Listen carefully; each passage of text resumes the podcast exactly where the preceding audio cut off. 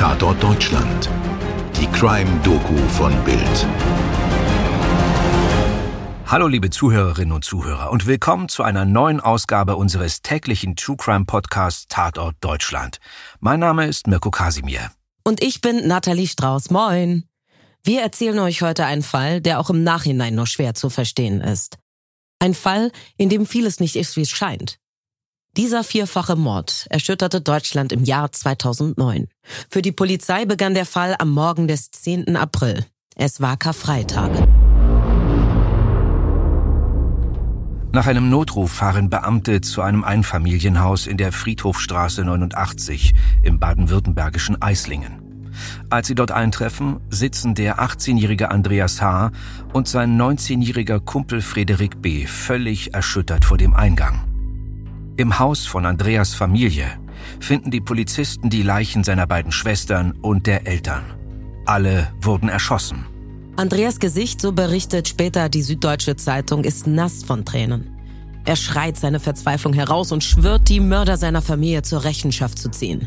Ich bring die um, die das getan haben, ruft er. Die Polizei geht derweil ihrer Arbeit nach.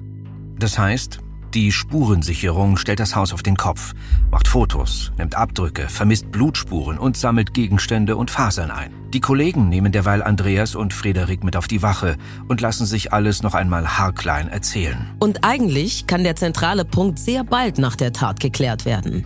Die Geschichte der beiden haut einfach nicht hin. Andreas und Frederik wollen erst am Morgen am Haus eingetroffen sein und die Leichen entdeckt haben. Aber ihr Verhalten kommt den Vernehmern ganz schnell merkwürdig vor. Und vor allem, es finden sich Schmauchspuren bei ihnen. Außerdem gab es keinerlei Einbruchspuren am Haus. Und die Lage der Toten ließ darauf schließen, dass sie ihre Mörder kannten und keinen Widerstand leisteten. Acht Tage nach dem Fund der Leichen gesteht Frederik H. den Mord an der Familie seines Freundes Andreas. Er führt die Polizei auch zum Versteck der Tatwaffen. In dieser ersten Phase sieht es für die Polizei und die Öffentlichkeit so aus. Andreas und Frederik haben die Tat geplant, weil der Sohn an das Vermögen des Vaters wollte. Und Frederik war der, der diese dann mit der Waffe ausführte. Aber erstens sollte sich das mit dem Motiv als komplizierter herausstellen. Zweitens war später auch der Tatablauf umstritten. Und es gilt noch zu klären, was es mit einem Code auf sich hatte, einem Geheimcode, der 5142 lautete. Und wie Natalie schon sagte, hier ist einiges nicht, wie es scheint. Dieser Fall fängt also gerade erst an.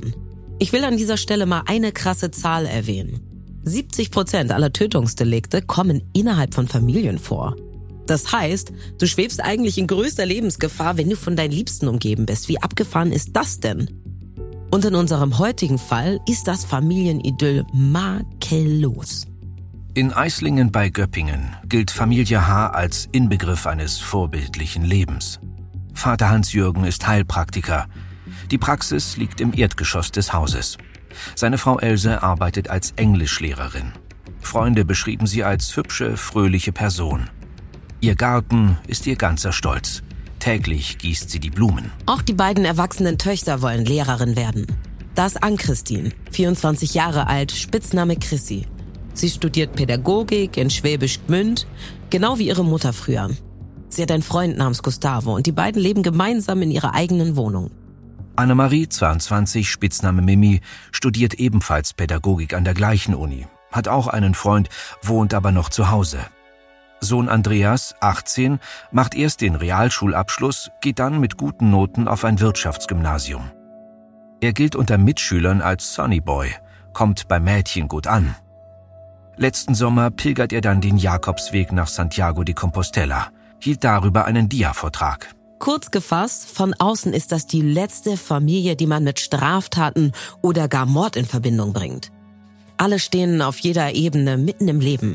Mutter Else singt im Kirchenchor, Andreas engagiert sich bei den Rettungsschwimmern vom DLRG und ist Schulsprecher an der Realschule. Die Töchter führen die Hunde alter Damen aus oder organisieren ein Kneipenquiz. Es ist fast schon zu perfekt. Von Hans-Jürgen erzählt man sich, er sei ein liebevoller Vater, der seine drei Kinder alle gleich behandle. Die Familie verschickt jedes Jahr Weihnachtspostkarten mit Botschaften wie mit unseren Kindern sind wir sehr gesegnet. Alle sind gesund und machen uns viel Freude. Da haben wir also unser perfektes Idyll. Und wenn es darin Risse oder Untiefen gibt, bekommt es von außen so schnell keiner mit. Aber für Andreas fühlt sich das alles nicht so toll an, wie es wirkt. Immerhin kann er sich bei seinem Mitschüler Frederik aus dem Gymnasium das Herz ausschütten. Und der war absolut kein Sunny Boy, sondern eher scheu. Er galt in der Grundschule als Außenseiter und hatte keine Freunde. Ihm wird im Prozess später das Asperger-Syndrom attestiert, eine Form des Autismus. In Andreas H. findet Frederik eine Art Lebensmenschen und erfährt so auch, dass nicht alles Gold ist, was bei dessen Musterfamilie so glänzt. Zum Beispiel Andreas 18. Geburtstag. Wie die Süddeutsche Zeitung später rekonstruierte, schenkt ihm Vater Hans-Jürgen an dem Tag eine schöne Uhr und will mit dem jetzt erwachsenen Sohn ein Bordell besuchen. Eine Idee, die Andreas total absurd und demütigend findet. Vater und Sohn fahren schweigend nach Hause. Und überhaupt, zwischen Vater und Sohn, da kracht es öfter. Bei einer Winterwanderung im Allgäu wird die Familie von einem Unwetter überrascht. Hans-Jürgen treibt seine Familie lautstark zum Weitermachen an Sohn Andreas findet das fahrlässig. Aber weder seine Mutter noch die beiden Schwestern unterstützen ihn. Sein Vater, wird er später sagen, sei ein Tyrann gewesen. Und er fühlte sich alleingelassen. In dieser Zeit reift ein teuflischer Plan. Was, wenn wir die Familie aus dem Weg räumen, denken sich Andreas und sein Lebensmensch Frederik. Zu ihren Vorbereitungen gehört ein Einbruch. Die beiden klauen im Schützenverein, dem sie auch angehören, 19 Schusswaffen. Am Anfang ist noch nicht klar, ob der Plan ernst oder nur eine Art Scherz zwischen den beiden ist. Sie geben dem Vorhaben einen Geheimcode. 5142. Die 5 steht für Andreas fünfköpfige Familie, die 1 für Frederik, 4 für die insgesamt vier Ermordeten und 2 für die überlebenden Mörder. Über Wochen und Monate wird aus der Spinnerei ernst. Wir kommen jetzt zu dem Abend des 9. April 2009. Hans-Jürgen und Else H. sind zum Essen in eine Elsinger Gaststätte gegangen. Die erwachsenen Töchter Mimi und Chrissy sind im Haus in der Friedhofstraße 89 und gucken zusammen im Obergeschoss fern. Andreas und Frederik kommen dazu. Sie haben sich vorher im Keller andere Klamotten angezogen. Auf die Pistolen haben sie als Schalldämpfer abgesägte Colaflaschen gesteckt. Frederik richtet seine Waffe auf die jungen Frauen. Was soll der Scheiß? ruft eine von ihnen. Dann fallen 19 Schüsse. Mimi und Chrissy brechen tot vor dem Fernseher zusammen. Der nächste Teil ist unfassbar kaltblütig. Die Täter fahren zur Gaststätte und setzen sich zu den nichtsahnenden Eltern an den Tisch. Sie trinken zusammen, unterhalten sich gut gelaunt und schließlich verabschieden sich die jungen Männer und kehren zurück in Andreas Elternhaus. Und warten. Als Vater Hans-Jürgen den Flur betritt und sich die Hausschuhe anziehen will, schießen Andreas H. und Frederik B. auf den 57 Jahre alten Vater und die 55 Jahre alte Mutter Else. Insgesamt fallen zehn Schüsse. Das ist so krass, Mirko. Die haben wohl auf sowas wie ein Alibi gehofft durch diesen Kneipenbesuch. Aber wie eiskalt ist das bitte? Mit den Eltern beim Bier rumscherzen, wo die Schwestern schon tot im Haus liegen, geht's noch? Ja, da hast du recht, das ist wirklich schwer zu fassen. Da gebe ich dir recht. Aber ähnlich kaltblütig und verlogen geht es ja auch weiter. Frederik nennt das Ganze in einem Brief später die Wir haben sie gefunden Show. Wir sind jetzt am Morgen des 10. April, an dem Andreas Tränen überströmt vor dem Haus die Polizei empfängt. Ein Lehrer sagt dazu später übrigens laut Süddeutscher Zeitung. Andreas H. sei der beste Schauspieler gewesen, den es jemals gegeben habe in der Theatergruppe der Schule Eislingen. Das dilettantische Kneipenalibi, die Wir haben sie gefunden Show, die Krokodilstränen, nichts davon geht auf. Noch nicht einmal 48 Stunden nach der Tat sitzen Andreas und Frederik in U-Haft. Man muss dazu sagen, dass dieser Vierfachmord von Eislingen wenige Wochen nach dem Amoklauf von Winnenden passiert. Deutschland ist also schon wieder geschockt von der unfassbaren Tat junger Männer. Kein Wunder also, dass der Prozess gegen die beiden maximale Aufmerksamkeit erfährt. Der Prozess beginnt am 12. Oktober 2009 vor der 6. Jugendkammer des Landgerichts Ulm. Das Gericht hätte die Öffentlichkeit ausschließen können, wenn dies im Interesse der Angeklagten geboten gewesen wäre. Stattdessen entscheidet die Jugendkammer wegen des großen öffentlichen Interesses, neun namentlich ausgewählte Journalisten zuzulassen. Die Staatsanwaltschaft geht davon aus, dass Andreas H. seine Familie aus Habgier tötete, weil er das Vermögen von der Familie allein erben wollte. Während der Verhandlung legen beide Angeklagte ein Geständnis ab. Frederik B. behauptet dabei zunächst, alleine die tödlichen Schüsse abgegeben zu haben. Andreas H. hatte die Tat geplant und seinen Freund überredet, sie auszuführen, da er selbst Hemmung hatte. Aber was das Motiv angeht, zeichnen die Angeklagten und ihre Verteidiger ein anderes Bild. Sie verweisen auf Szenen wie bei der Bergwanderung im Allgäu und stellen Vater Hans-Jürgen als Tyrannen dar, der seinen Sohn Andreas unterdrückt habe. Im Prozess geht es auch um das Verhältnis von Frederik und Andreas. Sind die beiden ein schwules Paar? Gab es deshalb Stress mit dem Vater? Ein Vernehmungsbeamter tritt als Zeuge auf. Er erklärt dem Richter, Frederik sagte uns, dass er und Andreas 2008 bei einem Mallorca-Urlaub mit der Familie H. vom Vater im Bett erwischt worden seien. Übrigens ist auch beim christlichen und offenbar strengen Vater Hans-Jürgen nicht alles, wie es scheint. Vor seinem Leben als Heilpraktiker hatte er einen Sexshop und war als Porno-Hansi bekannt.